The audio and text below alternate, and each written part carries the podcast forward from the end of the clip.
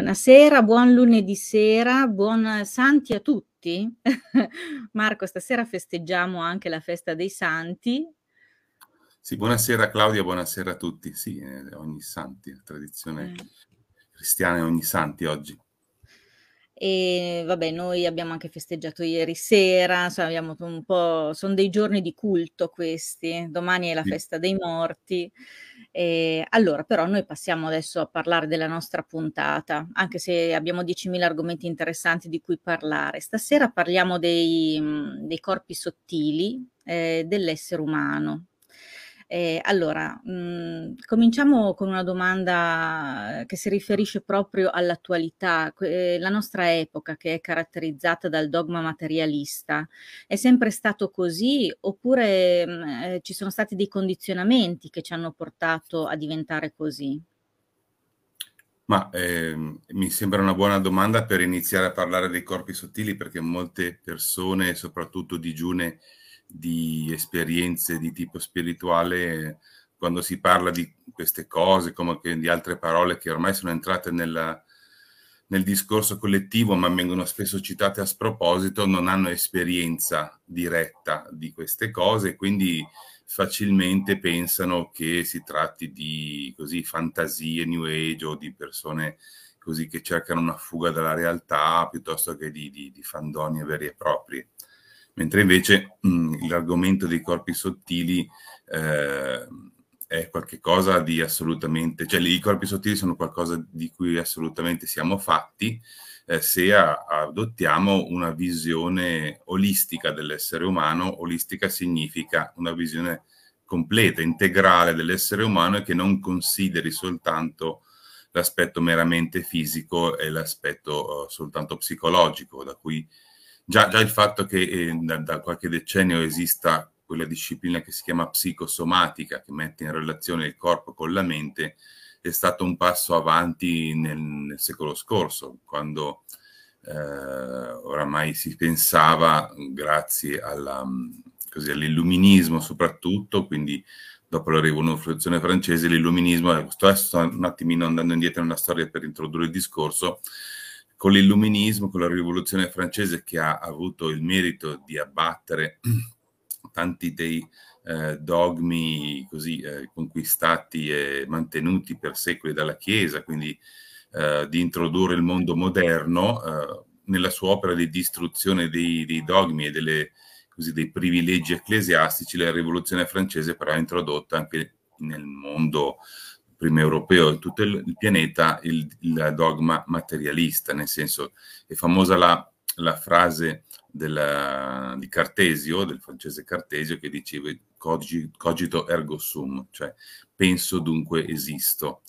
E per cui tutto questo, tutto, la, la, visione dell'essere umano si è limitata negli ultimi due secoli, perlomeno nell'Occidente, a considerare esclusivamente l'aspetto materiale, cioè il nostro corpo fisico, le cose che si possono toccare, misurare, osservare con i cinque sensi convenzionali e al limite all'aspetto psicologico, quindi siamo con l'avvento della psicanalisi, Sigmund Freud e poi successivamente Jung eh, nel Novecento, in che eh, appunto si occupa della mente, quindi la nascita della psicologia, della psicanalisi, della psicoterapia.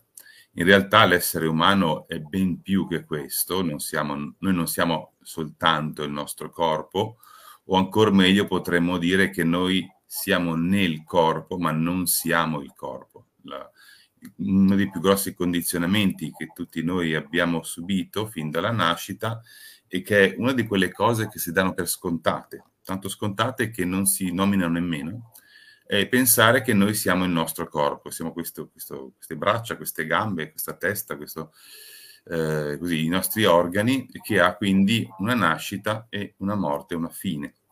Ed è il fatto proprio di pensare che noi siamo il corpo che dà luogo alla più grande paura degli esseri umani, che è proprio la paura di morire. Infatti, se io penso che eh, sono il corpo, so benissimo, anche se non, ne, non lo dico, che un giorno dovrò morire e quindi eh, la paura di morire la fa da 90 e abbiamo visto i risultati di questa cosa negli ultimi due anni. Il, um, il dogma materialista è proprio qualcosa che pervade completamente la nostra società.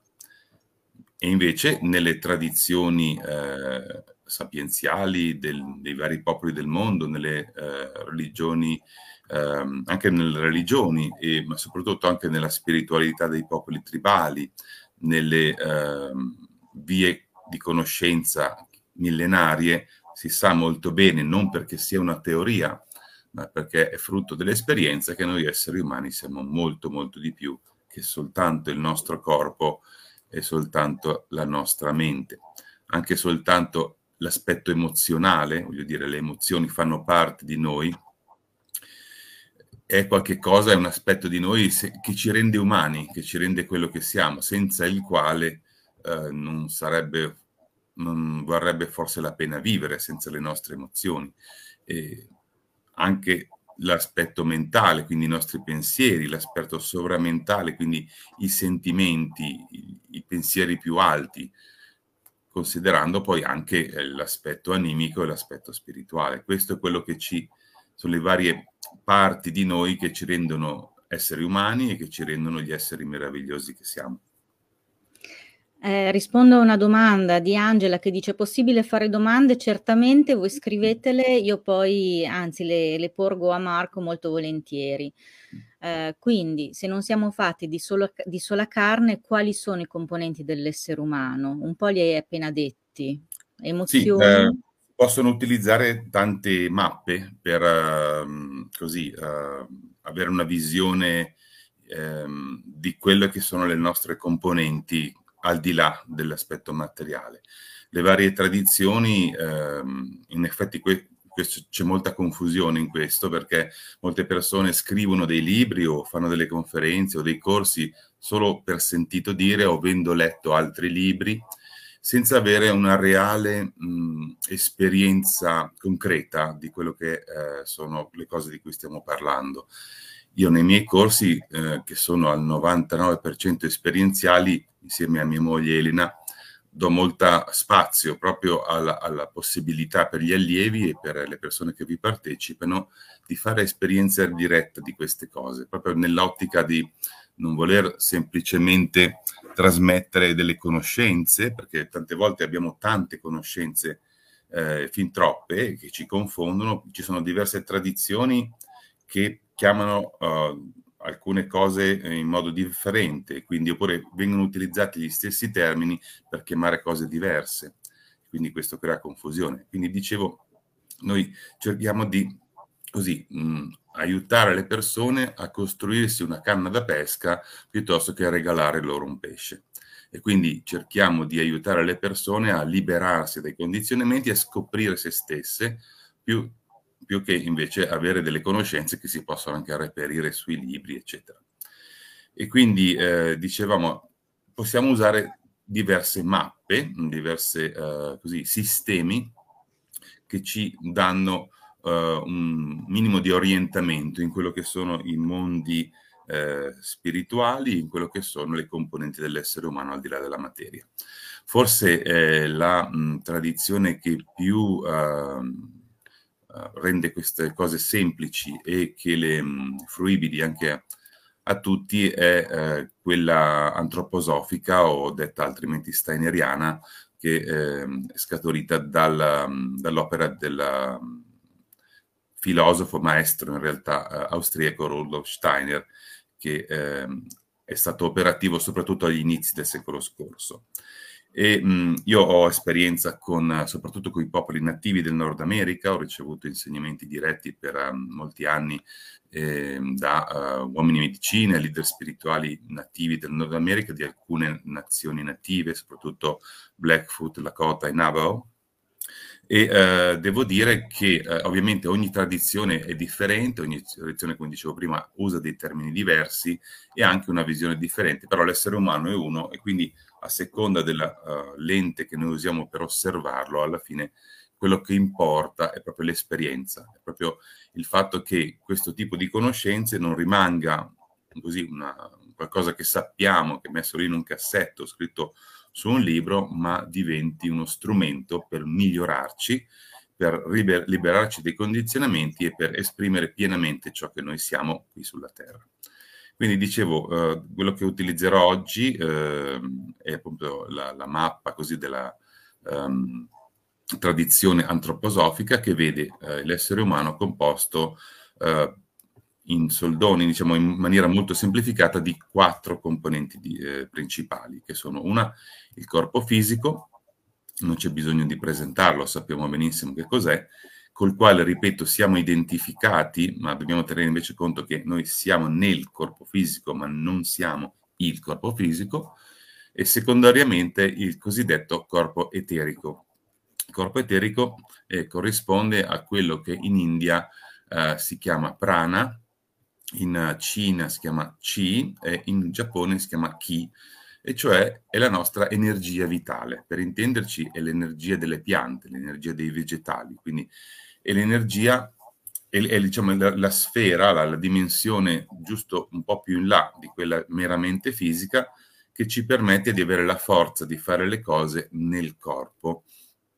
Anche di nuovo, noi non siamo il nostro corpo eterico, ma eh, abbiamo questa nostra parte che ci dà proprio la forza, il vigore vitale.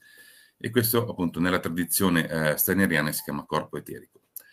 Una, una, seco- una terza componente, oltre a quella uh, materiale e eterica, è quella cosiddetta astrale. Quindi parliamo di corpo astrale. Ripeto, stiamo mh, mm, osservando questo dalla, dal punto di vista della tradizione antroposofica. Altre tradizioni chiamano corpo astrale qualcos'altro però noi siamo in quest- su questa linea di ragionamento. Il corpo astrale corrisponde alla nostra anima, abbiamo già accennato in, una, in un intervento precedente, e quindi eh, corrisponde alla, insomma, all'insieme dei nostri pensieri e delle nostre emozioni. Quindi tutti i nostri pensieri, sia consci che inconsci, che le nostre emozioni vanno a comporre il corpo astrale che è una dimensione più distaccata ovviamente dalla materia, più rarefatta e una, um, non dobbiamo pensare, quando parlo di corpi, in realtà forse dovremmo usare meglio il termine involucri, in sanscrito, nell'antica lingua dell'India vedica, eh, si chiamano kosha, eh, cioè invo- involucri, quindi abbiamo un involucro fisico, un involucro eterico, un involucro astrale, ma non dobbiamo pensare che siano definiti nello spazio così come lo è il corpo uh, fisico. Molte volte nei libri uh, che trattano di yoga, di ayurveda, di tradizioni orientali, vediamo un'immagine, un disegnino in cui si raffigura il corpo fisico e poi vediamo che c'è un secondo involucro che viene disegnato intorno al corpo fisico che rappresenta il corpo eterico e via così diversi strati, diversi livelli. In realtà quella è una convenzione proprio per eh, così dare un'idea sulla carta di come eh, funzionano i nostri corpi sottili, ma non dobbiamo pensare che funzionino in questo modo. Certamente il corpo eterico è qualcosa che è intorno al nostro corpo fisico e lo permea come fosse una spugna, cioè sia dentro che fuori, e um, invece il corpo astrale è qualcosa che non ha una dimensionalità nello spazio, anche se lo, raff- lo viene raffigurato in quel modo proprio per uh, semplificare le cose. E una, una, quarta componente dell'essere umano viene definita uh, corpo spirituale o corpo, si usano tanti tipi di, um, di termini diversi, diciamo il cor- corpo spirituale può essere una definizione che in questa sede può andare bene e rappresenta oppure mh, costituisce meglio il nostro se, S maiuscola, quello che in, in, nell'induismo, nel buddismo si chiama il se, cioè il nostro spirito, a, a, livello invece di tradizioni sciamaniche lo chiamiamo spirito con la S maiuscola, anche questo, cioè la nostra vera essenza. E quindi eh, vediamo bene che la, uh, l'esame dei... Um, corpi sottili, osservare l'essere umano dal punto di vista di corpi sottili ci permette di ribaltare completamente la visione materialista. Secondo la visione materialista, che è un dogma, eh, perché proprio eh, oramai, mh, mm, come dire, è, come ho detto prima, è onnipervasivo, non se ne parla nemmeno, si dà per assodato, si dà per scontato ed è il dogma che sta alla base della scienza eh, moderna nella visione materialista si considera che esiste soltanto il corpo fisico e quindi tutte le altre cose, compreso le emozioni come l'amore o la gioia o la tristezza, che non si possono misurare secondo la scienza praticamente non esistono. Non parliamo nemmeno dell'energia vitale o eterica, non parliamo nemmeno dello spirito. Mentre invece osservando l'essere umano dal punto di vista dei corpi sottili, un po' nella piccola scaletta che ho fatto, possiamo vedere che noi non siamo il nostro corpo fisico, cioè la nostra parte più densa, più bassa, ma noi siamo il nostro spirito. Quindi il nostro spirito ha bisogno di un corpo astrale, ha bisogno di un corpo eterico e ha bisogno di un corpo fisico per potersi incarnare in un essere umano, diventare un essere umano e fare esperienza della vita sulla Terra durante un'incarnazione. E come, come ho detto, questo ribalta completamente la visione, non è più una visione dal basso verso l'alto, dal fisico verso i mondi spirituali, ma dai mondi spirituali verso i mondi più densi e quindi in ultimo il corpo fisico. In realtà la, spiritu- la vera spiritualità ci dà, ha proprio questo scopo di aiutare gli esseri umani non a fuggire dal mondo eh, materiale, così come è avvenuto nelle religioni, soprattutto quelle monoteiste, ma di aiutare uno spirito incarnato in un essere umano a fare esperienze della vita sulla Terra, dandogli degli strumenti per poter eh, meglio navigare questa esperienza umana. Ed è proprio quello che noi facciamo a livello esperienziale nei nostri corsi. Beh, molto bella questa visione. Anch'io avevo presente eh, i, i, disegnini con gli involucri, eh. mi hai ribaltato la visione, mi piace molto la tua, perché siamo integrati, sono integrati questi piani. Sì, que- il disegno, mh, ne parlo anche nel mio libro Sciamanismo consapevole di, quello, di questi argomenti che è stato edito da Tecniche Nuove, il disegnino famoso appunto che vediamo nei libri di yoga è utile come primo approccio per come dire, introdurre il discorso che ci sono anche queste altre nostre componenti. Però mh, man mano che noi ci distacchiamo dall'aspetto meramente fisico, materiale e ci apriamo eh, ai mondi sottili attraverso la meditazione, attraverso la preghiera, attraverso il viaggio sciamanico, attraverso altre, anche le costellazioni, attraverso altre pratiche spirituali, eh, facciamo esperienza di come questi piani sottili non siano eh, appunto misurabili e contenibili in uno spazio fisico, ma voglio dire, questo lo, ne facciamo esperienza tutte le notti quando ci addormentiamo e sogniamo. Eh, il, il, sogno, la, l'attività onirica è importante non soltanto nella psicanalisi, ma ancor più forse nei, nella, nelle tradizioni dei popoli tribali. Ho fatto e faccio un corso specifico proprio sui sogni. Eh, per cui quando sogniamo noi siamo nei mondi che sono al di là del, del, del, mondo meramente fisico e facciamo esperienza di questi mondi ed è questo qualcosa che avviene ovviamente al di là della materia e non è contenibile in un involucro. Quindi quando parliamo di corpi, sì, corpo fisico è un involucro, corpo eterico lo è, ma un po' meno, gli altri corpi non sono più degli involucri, dobbiamo pensare a delle dimensioni, a delle, delle, frequenze, delle vibrazioni differenti, così come per esempio anche solo le emozioni che fanno parte del corpo astrale hanno delle, delle vibrazioni, delle frequenze proprie, così come anche i pensieri, ad esempio la vibrazione di un pensiero amoroso, di un pensiero di bene verso gli altri o di bene collettivo è molto diversa dalla vibrazione che emana da un pensiero uh, di invidia o di gelosia o di rabbia. Quindi dobbiamo pensare a delle frequenze, sono dei mondi caratterizzati da frequenze differenti. Angela chiede se energia e corpi sottili sono la stessa cosa. Un I po' l'hai già spiegato. I corpi sottili sono un modo di eh, guardare, un, una mappa che ci aiuta a esaminare, a guardare, a considerare l'essere umano che è fatto di energia tutto è energia, questo ce lo insegna la fisica e per cui anche la fisica moderna, non soltanto le tradizioni, per esempio le sacre scritture dell'India, i Veda, eccetera, ce lo dicono già, ma la fisica moderna ha confermato eh, proprio che tutto è energia, da Einstein in poi. Eh, per cui il corpo fisico è energia, il corpo eterico è energia, sono soltanto ener- una pietra, un, una sedia, una nuvola, sono tutto quello che esiste è energia, soltanto che eh, si manifesta e vibra a frequenze differenti. Antonella invece chiede come integrare nel quotidiano la consapevolezza dei propri corpi sottili.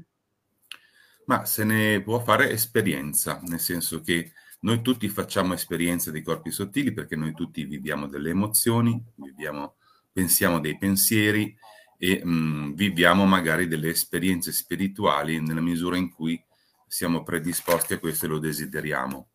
Ehm, per poter, prima di tutto bisogna, mh, mm, è necessario, come dire, sgombrare il campo da equivoci che ci hanno trasmesso, perché noi non siamo nati e cresciuti in una cultura spirituale, siamo in Italia, in Europa, comunque nell'Occidente le, le tradizioni, nemmeno, nemmeno tante volte i sacerdoti cristiani sanno più quello che fanno in termini energetici, ma tante volte eh, ripetono delle formule eh, che vengono tramandate, che vengono scritte, eh, per esempio gli esorcisti sono sempre meno ehm, anche tra i sacerdoti, per cui noi non abbiamo una cultura tradizionalmente spirituale eh, negli ultimi secoli, è stato reciso tutto.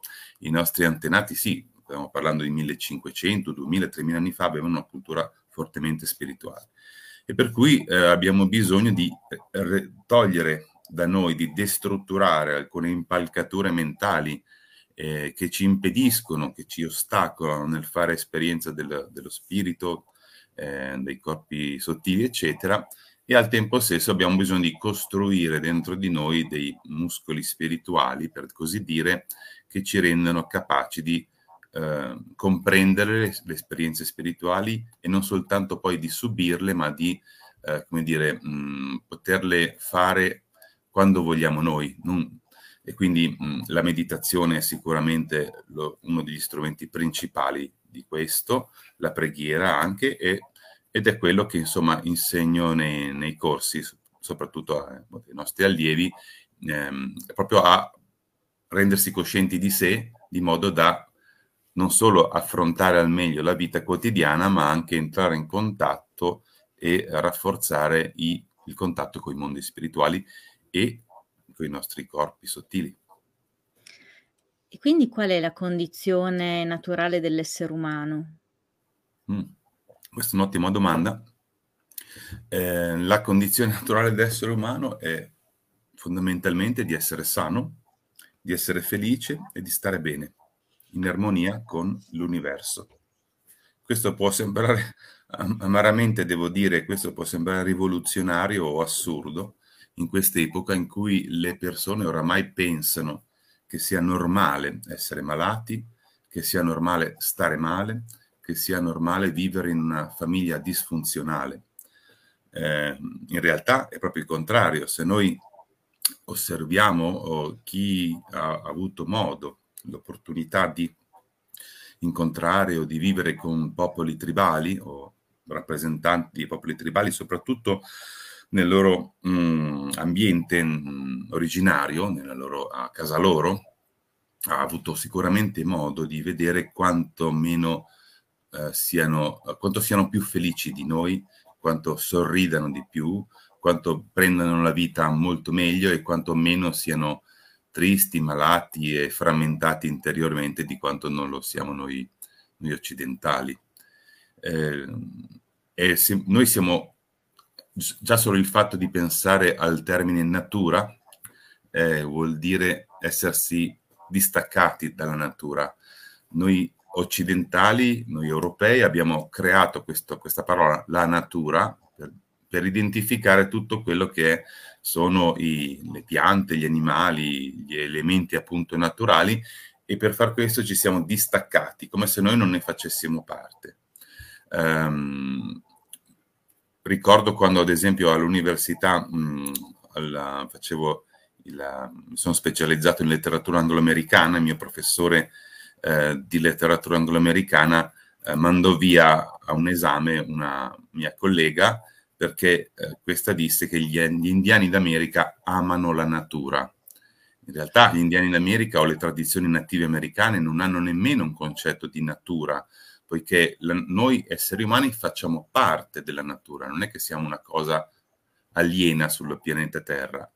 E, ehm, ci siamo anzi però distaccati dalla natura e quindi abbiamo in un certo senso violato le leggi della natura eh, e quindi ci siamo creati da noi stessi tutta una serie di problemi, di psicosi, eh, di, di frammentazione interiore che adesso è molto difficile risanare. Quindi per riconnetterci allo spirito e per riconnetterci alla natura è necessario, è indispensabile ritrovare proprio il nostro posto nella, nel mondo, sulla Terra, e quindi non considerare più la natura come qualcosa di altro da noi, ma qualche cosa di, noi, di cui noi facciamo parte. Io preferisco, ad esempio, invece che parlare di natura, preferisco parlare di madre terra.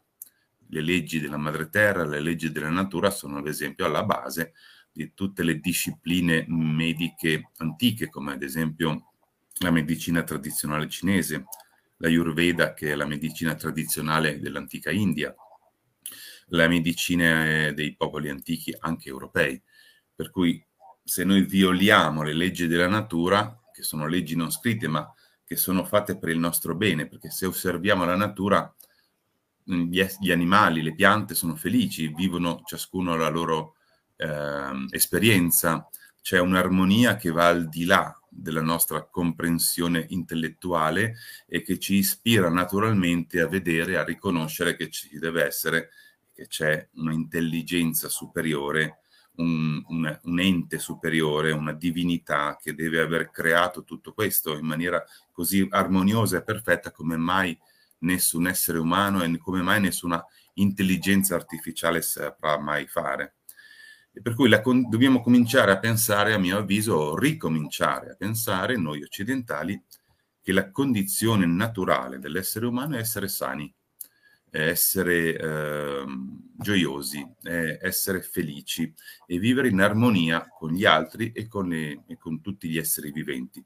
Se noi anche solo pensiamo questo come naturale, cominciamo a vedere che eh, ogni malattia, ogni sintomo, ogni disturbo, ogni problema è una violazione dell'ordine naturale, è un disequilibrio e infatti nello sciamanismo, nelle tradizioni ehm, medici, delle medicine ancestrali, Ogni malattia viene appunto considerata in questo modo e quindi si va a ripristinare l'equilibrio naturale, che è l'unico che può darci una salute eh, a 360 gradi e un benessere a 360 gradi.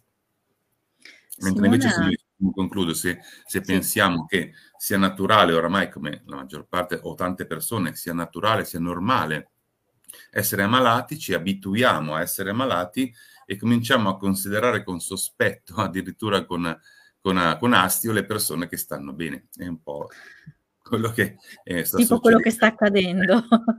È una componente importante perché c'è un sostrato alla base. Simona chiede, quando c'è un trauma, che cosa succede al corpo eterico? Può diventare più permeabile, cioè i suoi confini diventano più labili? Sì, questo può essere assolutamente.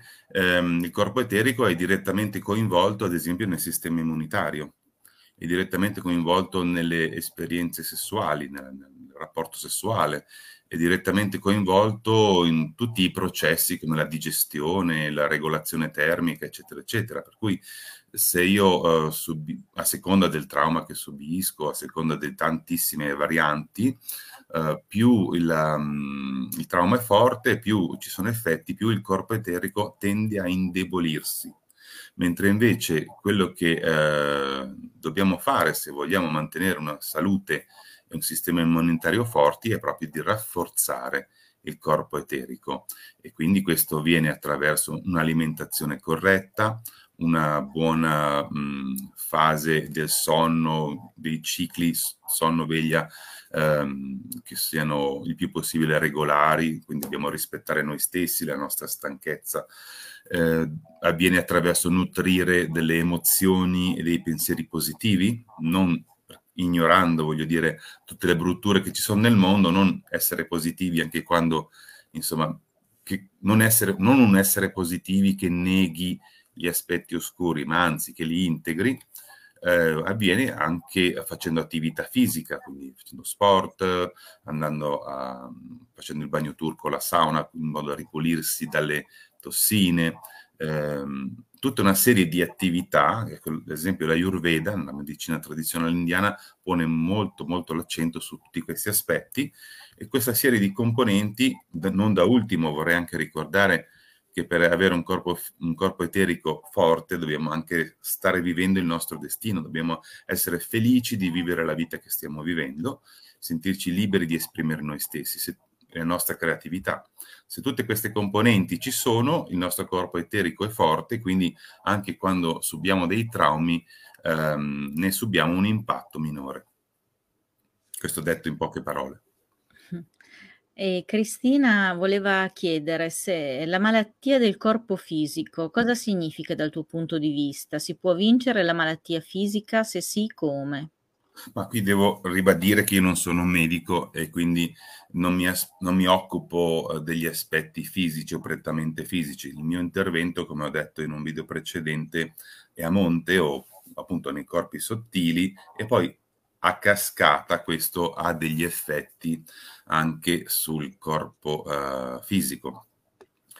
Eh, dal mio punto di vista, quindi, la malattia quando si uh, manifesta a livello fisico è ormai l'ultimo stadio di un qualche cosa che è partito, di un processo che è partito da molto più a monte e quindi dai, dai, dal, corpo, dai, dal, corpo, astrale, dal corpo eterico e via così, e anche magari da, proprio dallo spirito, proprio perché noi dobbiamo, se teniamo conto che noi siamo degli esseri spirituali che sono venuti sulla Terra a fare delle esperienze umane e non il contrario, eh, veniamo qui sulla Terra incarnandoci in ogni incarnazione con un piano, un progetto di crescita che il nostro spirito, cioè noi stessi, quando non siamo incarnati, ha stabilito in accordo con le nostre guide, con la nostra linea evolutiva animica e eh, dobbiamo seguire il nostro, il nostro piano, il nostro sviluppo di vita che comporta delle tappe e delle prove da superare.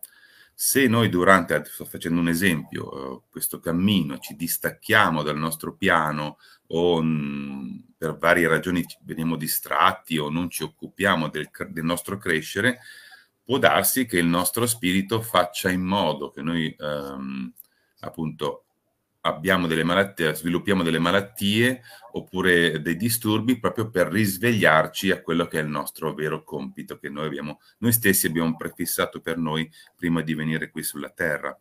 Poi ci possono essere anche malattie che hanno un'origine karmica, cioè che hanno origine da esperienze di vita precedente che non vanno vissute però come una punizione, ma di nuovo come un'opportunità evolutiva, un'opportunità di crescita, perché non c'è, non esiste un Dio che ci giudichi o ci punisca o che ci dia i voti eh, eh, per quello che facciamo, siamo noi stessi eh, quando eh, moriamo e quando ritorniamo alla nostra vera casa, che sono i mondi spirituali, a, a osservare noi stessi, analizzare noi stessi, e, eh, ma non per punirci di nuovo, sempre in una prospettiva evolutiva.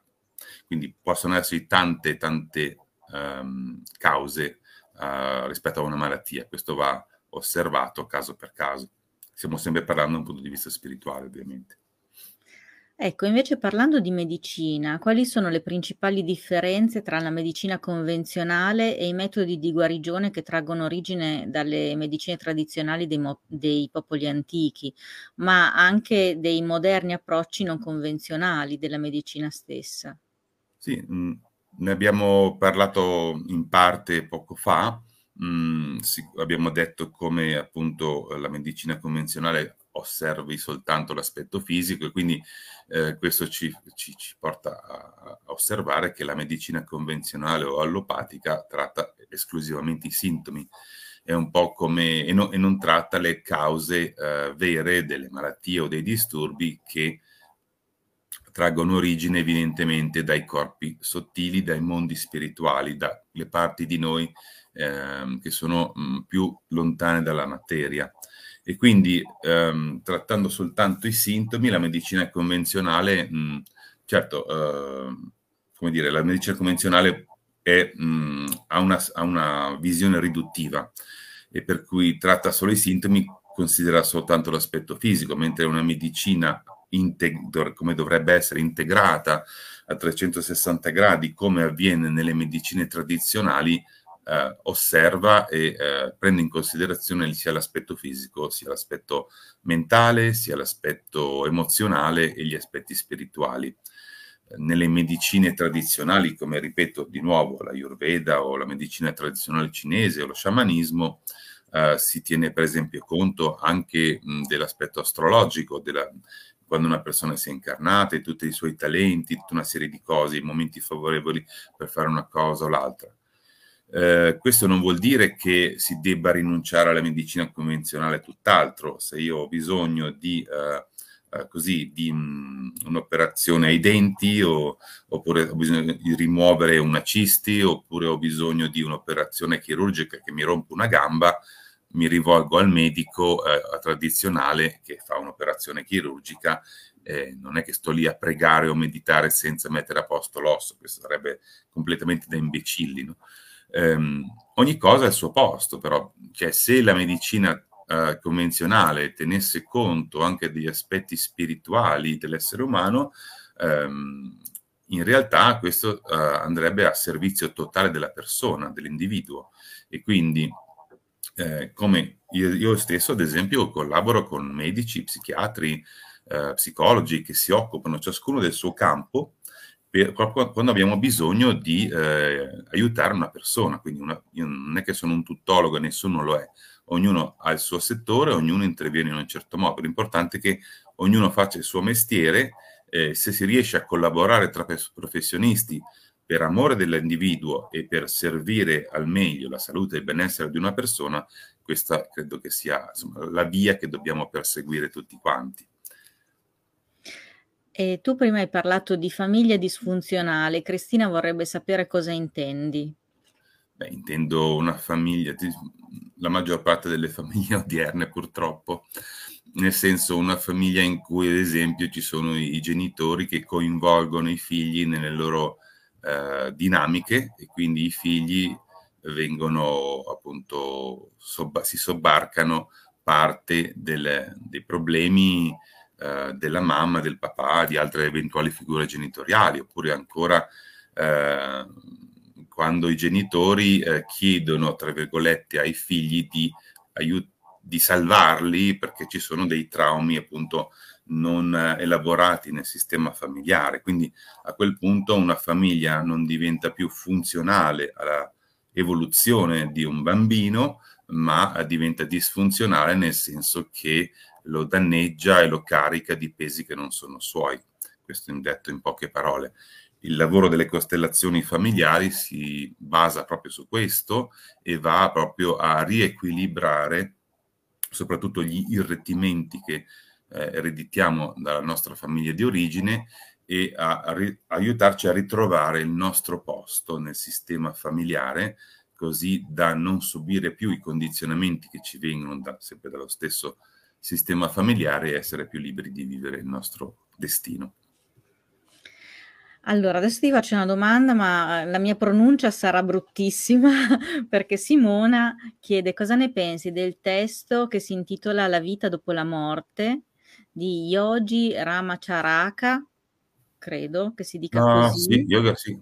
È, un, eh? beh, è, una, quella, è un autore che apprezzo, devo dire, molto, e fa parte di quei testi sullo yoga eh, che eh, lui era uno statunitense, adesso non ricordo quale fosse il suo nome di battesimo, eh, ho diversi testi suoi. Mm, sì, è un autore che apprezzo molto perché fa parte di quegli autori dell'inizio del Novecento eh, che avevano, stiamo parlando appunto dell'inizio del Novecento in cui lo yoga era qualcosa di quasi sconosciuto in Occidente, in Europa, negli Stati Uniti, e c'erano i primi swami o i primi insomma, indiani dell'India che venivano in Occidente a divulgare queste discipline. E, mm,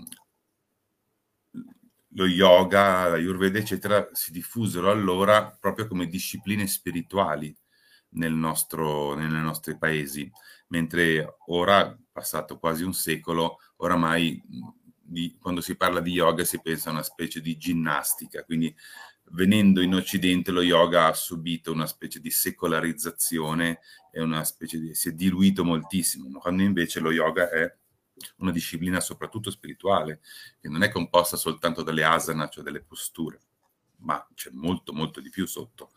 È una disciplina spirituale per la realizzazione del sé, quindi per la liberazione dalle, dai condizionamenti e per quello che in, uh, in Oriente si chiama illuminazione o realizzazione del sé.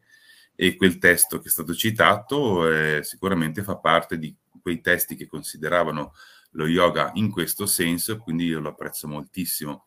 Adesso non ricordo che, quali siano gli, gli, argomenti che contiene nello specifico, ma è sicuramente... Dice che testo... tratta del corpo astrale.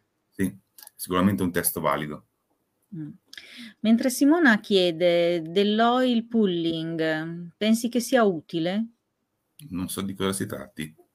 Simona, spiegacelo che magari ci, ci racconti qualcosa che non conosciamo o, o, conosciamo sotto altri termini.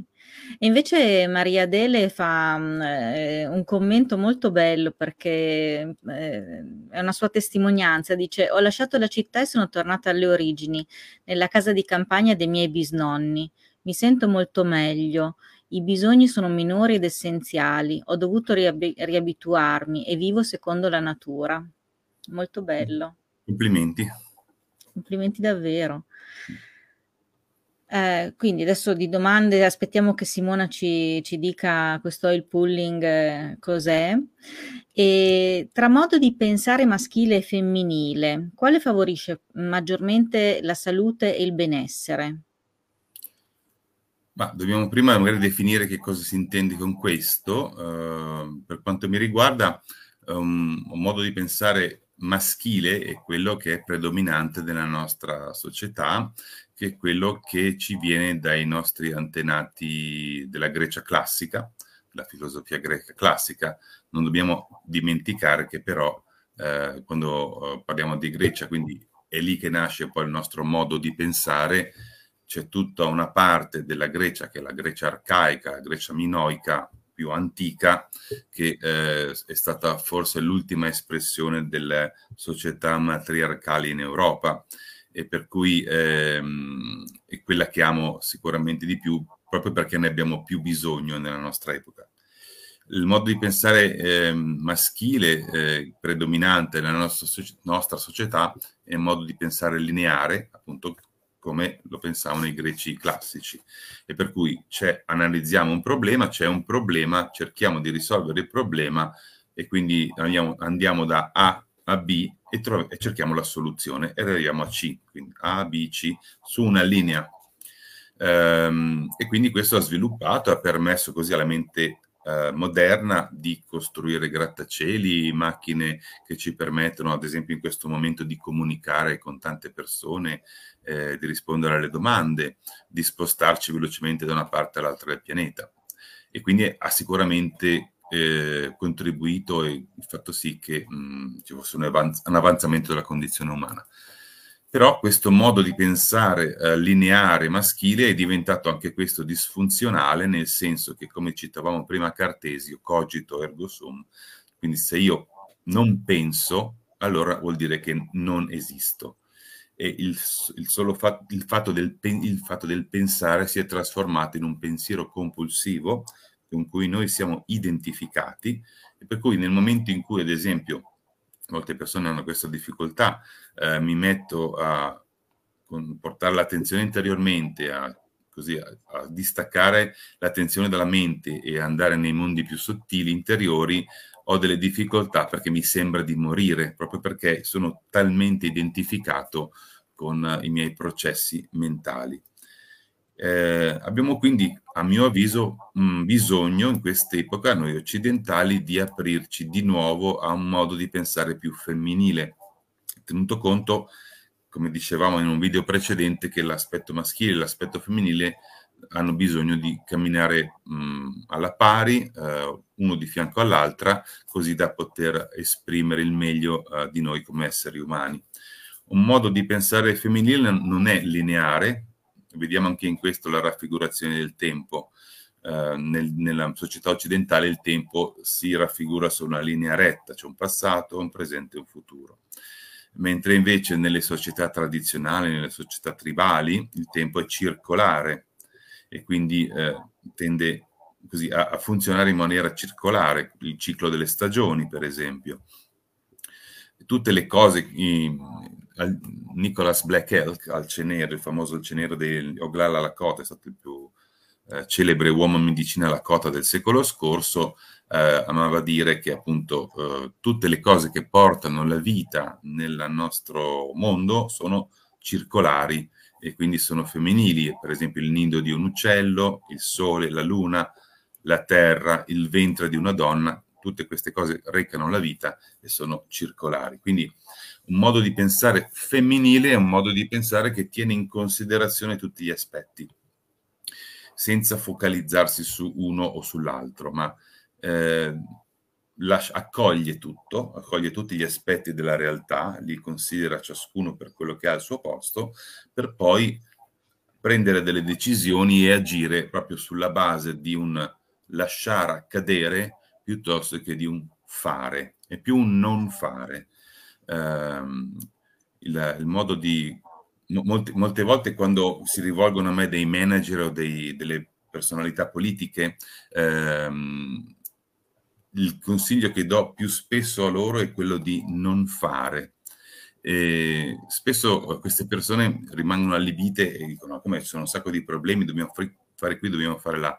In realtà, io, eh, e questo di nuovo, non è una mia teoria, ma è frutto dell'esperienza, eh, ritengo che eh, sia molto meglio lasciare accadere le cose e affidarsi appunto alle leggi della natura, quindi assumere una mentalità più femminile che considera tutte le cose senza focalizzarsi su una o sull'altra. Quello che invece fa una mentalità maschile distorta è proprio quello di focalizzarsi su un punto oppure su un altro e perdere di vista l'insieme.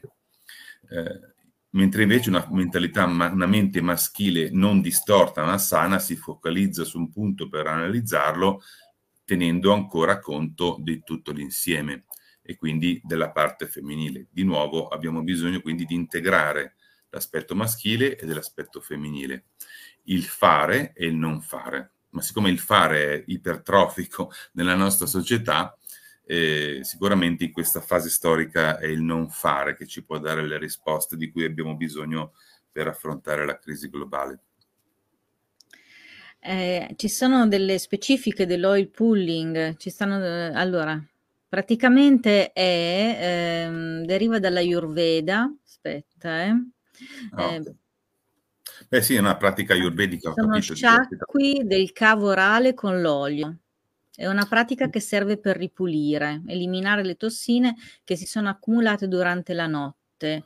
Tutte Buona le... con l'olio di cocco. Sì, sì, tutte le pratiche ayurvediche di, di purificazione, eccetera, tengono conto, ovviamente, mh, tengono conto della, degli aspetti sottili dell'essere umano e quindi vanno a purificare non solo il corpo fisico eliminando le tossine, ma vanno a purificare anche l'aspetto mentale, l'aspetto eterico, quindi sono assolutamente consigliate. Ovviamente vanno eh, praticate non così semplicemente inventandosele o leggendo un libro, ma sotto la guida di un professionista esperto. Vanessa invece dice: "Come cambieranno i nostri corpi sottili nel futuro con l'utilizzo o il malutilizzo della tecnologia?" Lei sta pensando al 5G, per esempio. Eh, questa è molto interessante come domanda e in effetti, ehm, ci permette di guardare un po' più in là. Dobbiamo tenere conto che gli esseri umani cambiano nel corso delle epoche. Teniamo quello che c'è scritto sui libri di storia che impariamo a scuola è soltanto in realtà la storia delle battaglie, delle dinastie, delle scoperte tecnologiche, ma non tiene conto della, quant- della storia psico- psichica dell'essere umano. Psichica è inteso come anima, psiche viene appunto dal greco, è una parola greca che identifica l'anima proprio nella uh, accezione mh, uh, emozioni e pensieri. Per cui, così come l'essere umano mille anni fa era molto diverso, i suoi, quindi i suoi corpi sottili erano molto diversi. E adesso è diverso da allora e lo sarà nel futuro, soprattutto come dice giustamente la nostra interlocutrice, con l'avvento delle eh, nuove tecnologie, il computer, gli smartphone, internet e 5G, eccetera, eccetera, ma anche la, la robotica, l'intelligenza artificiale, le, le nanotecnologie. Sono delle sfide molto grandi che abbiamo di fronte. Um, quello che possiamo dire, per esempio, è che nel passato gli esseri umani erano molto meno incarnati di quanto lo siano adesso. Nel senso, nel passato remoto, il, um, la nostra anima, il nostro spirito erano sì eh, collegati al corpo fisico, ma in maniera più elastica di quanto non lo sia adesso. Questo in particolare fino a migliaio di anni fa eh, e ancora più ovviamente nelle epoche più remote. Per cui eh, era molto più facile, molto più eh, alla portata di tutti fare, mh, avere visioni, per esempio, dei mondi spirituali, per cui abbiamo tutte le tradizioni ehm, anche europee che parlano del piccolo popolo, delle fate, degli elfi, eccetera, che eh, ci giungono soprattutto dalla, dalla, cultura celtica, dalla cultura germanica, eh, ma anche insomma in Italia ci sono tanti, ogni, ovunque nel mondo ci sono questo tipo di tradizioni. Allora, fino a un migliaio di anni fa, gli esseri umani erano molto più predisposti a, a vedere mondi paralleli al nostro e ad avere esperienze con esseri che non sono umani, che non sono incarnati in un corpo fisico, quindi neanche al di là degli animali, proprio perché il nostro corpo astrale non era così fissato nel corpo uh, fisico. Nella nostra epoca, invece, mh, proprio per una questione evolutiva, quindi non è una cosa negativa, è semplicemente un aspetto un passaggio evolutivo. Il corpo astrale, i nostri pensieri e le nostre percezioni, quindi sono molto più incarnati in maniera fissa nel corpo fisico e questo ci ha un po' distaccati dai mondi spirituali, ci ha precluso la, uh, la possibilità o ha reso più difficile la possibilità di avere visioni, di fare esperienze con i mondi sottili. Eh, al tempo stesso, però, il corpo eterico, negli ultimi, soprattutto negli ultimi 20-30 anni, si sta davvero risvegliando ed è sempre, da un certo punto di vista, più forte. Se, chi, ad esempio, lavora nel mondo olistico da, da decine di anni come me, non, non, può fare altro che osservare che, ad esempio, alla fine degli anni 90, quindi più di 25 anni fa, era molto più difficile per le persone avere esperienze spirituali durante i corsi, mentre invece oramai Ehm, lavorando anche con persone ehm, nuove a questo tipo di, di cose, eh, già dopo un'ora, dopo due, eh, andando interiormente, hanno visioni, vedono cose, insomma, fanno delle esperienze spirituali. E quindi è tutto un evolversi delle, delle cose. Um, il fatto che uh, la tecnologia adesso ci faccia sì che abbiamo una vita che ha a che fare molto, molte ore della, della giornata con schermi di un computer o di uno smartphone, in realtà ci ha distaccati ancora di più e soprattutto ci distacca dal corpo eterico e dal corpo fisico. Eh, viviamo proprio con la mente dentro gli schermi dei nostri computer dei nostri smartphone, ancora peggio. Usiamo delle app, mh, mm, usiamo i social, scriviamo e quindi c'è un'ipertrofia proprio della, dell'aspetto uh, mentale, che fa parte dell'astrale, e un, un distacco dal, dal, corpo fisico, un distacco dall'eterico. Molte persone sono veramente messe male in questo senso, um, t- tanto che appunto sviluppano proprio un'identificazione quasi totale con eh, la loro mente e si dimenticano completamente di avere un corpo e non riescono proprio a sentire nulla a livello eterico, le vibrazioni, il calore, il freddo, insomma, eh, gli aspetti più sottili delle, del corpo fisico e del corpo eterico. Quindi, per esempio, è molto utile eh, quando si ha il computer, quando si ha su uno smartphone, fare delle pause, ricordarti che hai delle gambe, sentire il contatto con la terra, radicarti con, uh, con la terra nel luogo in cui ti trovi, sviluppare un buon rapporto anche con la pancia, con eh, tutte le parti basse, così da eh, essere, come dire, radicati nella propria verticalità con il cielo-terra e quindi mh, essere in grado di noi usare la tecnologia e non farsi usare dalla tecnologia.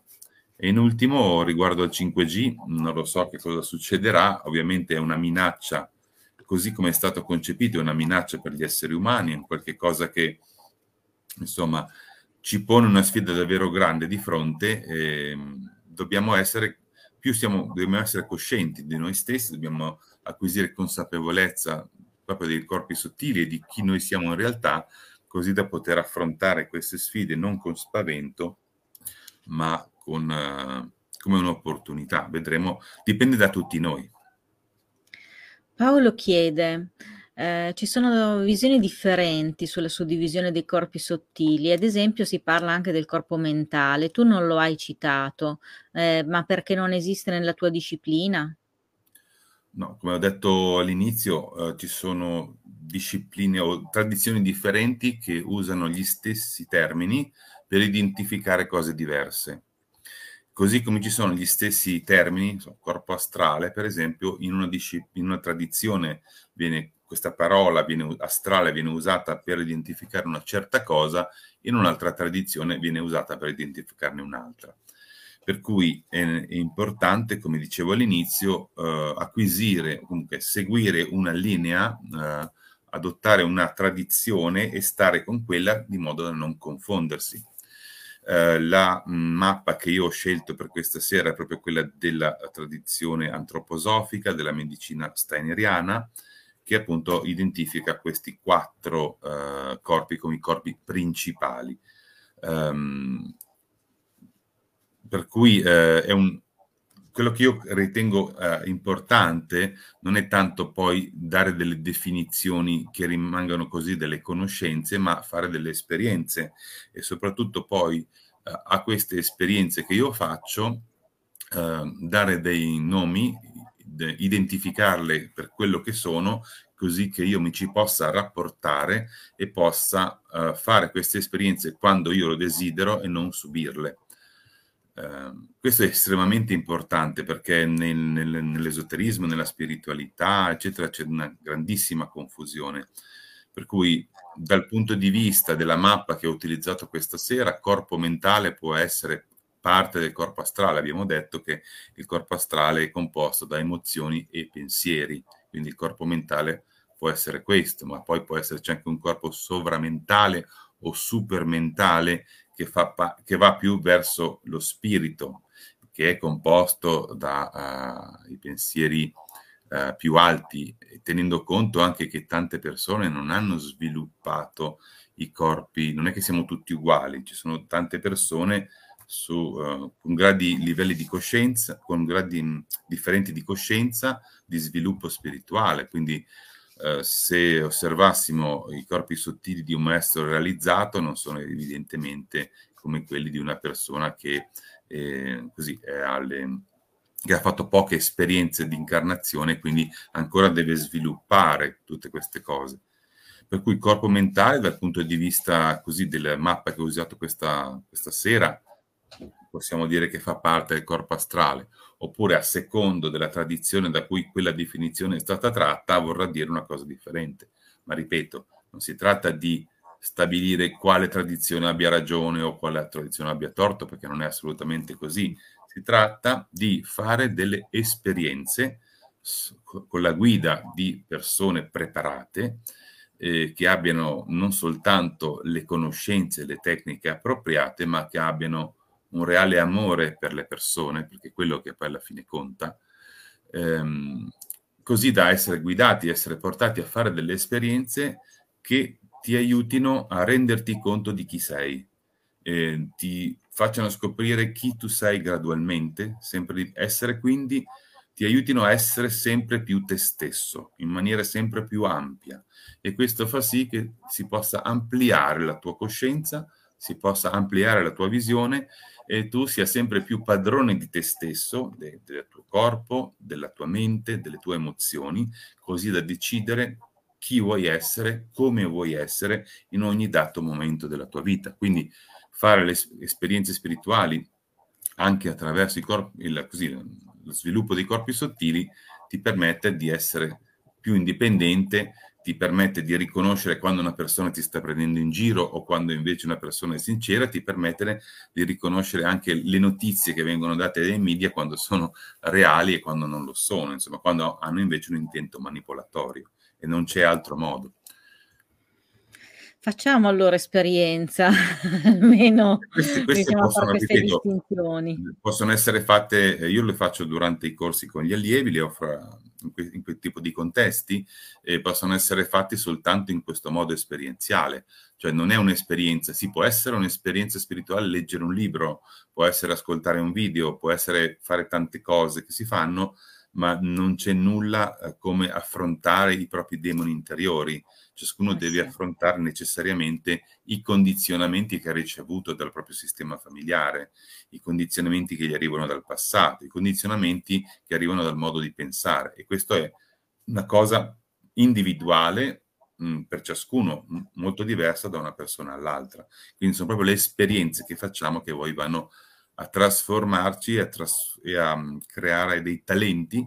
Quei talenti diventano parte di noi e noi ce li teniamo e ce li portiamo con noi da un'incarnazione all'altra. Tra l'altro, ehm, voi avete fatto tu e tua moglie avete fatto questo weekend di costellazioni familiari, avete altre 2 date, ho visto. Sì, ci saranno poi delle date, se, mh, ci sono delle date che, mh, oltre ai corsi che già facciamo, che sono aperte a tutti, ehm, assolutamente. Ehm, Quindi se magari scrivetegli sono delle al persone, Telegram, sì, ehm, ci sono le così persone che sono interessate mi possono mandare una mail oppure contattare in altro modo e ci diamo tutte le spiegazioni, le informazioni necessarie. Bene, c'è Maria Lu Lucia. Adesso, ehm, abbiamo raggiunto 1 ora, comunque ci sono ancora un paio di domande, mhmm, questo te le vorrei fare. Sei Okay. d'accordo? Sì, va bene. Allora, rendere il corpo eterico forte riesce a schermare le intrusioni esterne, come per esempio le oscurità di cui si accennava? Sicuramente è una componente importante. Ehm, dobbiamo tenere conto di tutti gli aspetti, quindi avere un corpo eterico forte vuol dire avere mantenere, vuol dire favorire una salute del corpo, ehm, forte appunto, e, ehm, questo va, uhm, però anche equilibrato con una corpo astrale e sempre più scevro e li liberare il corpo astrale dalle varie, mhmm, condizionamenti, così che il corpo astrale il corpo eterico possano e il corpo fisico possano funzionare in modo integrato. Tutto questo insieme assolutamente ci protegge non soltanto con l'aspetto fisico, con la ehm, il sistema immunitario dalle malattie, ma ci protegge anche dalle intrusioni o dalle disturbi di carattere mentale o emozionale che viaggiano nell'etere e che viaggiano sui media, per esempio, o che arrivano da altre persone. Lilù dice: "Cosa pensi del corpo casua causale?" Corpo causale è un altro termine che non ho citato, che viene usato spesso in diverse tradizioni e, ehm, può essere è è un è un non è che penso qualcosa, è semplicemente un'altra definizione che va oltre l'astrale. Quindi il corpo causale corrisponde a una parte dello spirito o del sé. Io ho cercato di tenere le cose il più semplici possibili, ho, ho citato soltanto fisico, eterico, astrale e spirito o sé. Corpo causale è una parte, secondo alcune tradizioni, del sé o dello spirito.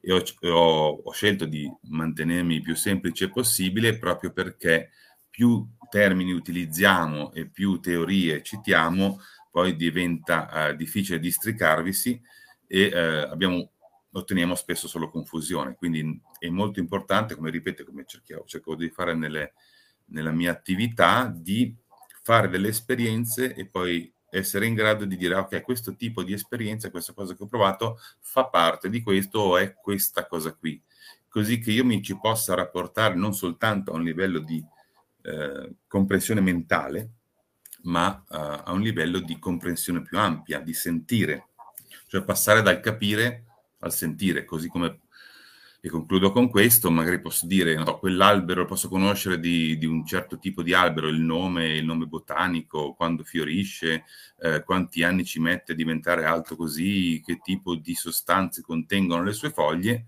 ma eh, non so nulla, non, non, non, so, non ho fatto esperienza di che cosa significhi essere quell'albero, non ho fatto esperienza di che cosa, di cosa si provi a essere quell'albero. Uh, non ho esperienza nel mio corpo proprio de- della totalità di quell'essere e della differenza appunto tra la scienza convenzionale e la scienza dello spirito, tra eh, il capire a livello eh, esclusivamente cognitivo, invece il sentire e quindi aprirsi alle, uh, in maniera olistica a tutti gli aspetti non soltanto dell'essere umano, ma del mondo che ci circonda. Grazie Marco. E Simona mi chiede, ti aspettiamo una giornata di costellazioni per conoscerti di persona, ma io vengo molto volentieri e infatti Marco non l'ho ancora detto, ma stavo valutando le tue date, ci sono due mercoledì di novembre e stavo sì. vedendo se riuscivo a, a liberarmi sì, di questi sì, le, le persone sono benvenute assolutamente, mi possono contattare, ci sono delle informazioni da acquisire prima e comunque c'è questa disponibilità assolutamente. Bene, allora abbiamo concluso questa puntata con delle informazioni importantissime, ci conosciamo ancora, ancora meglio. Grazie Marco. Grazie a te Claudia, grazie a tutti gli ascoltatori. E grazie anche delle numerose prossima. domande.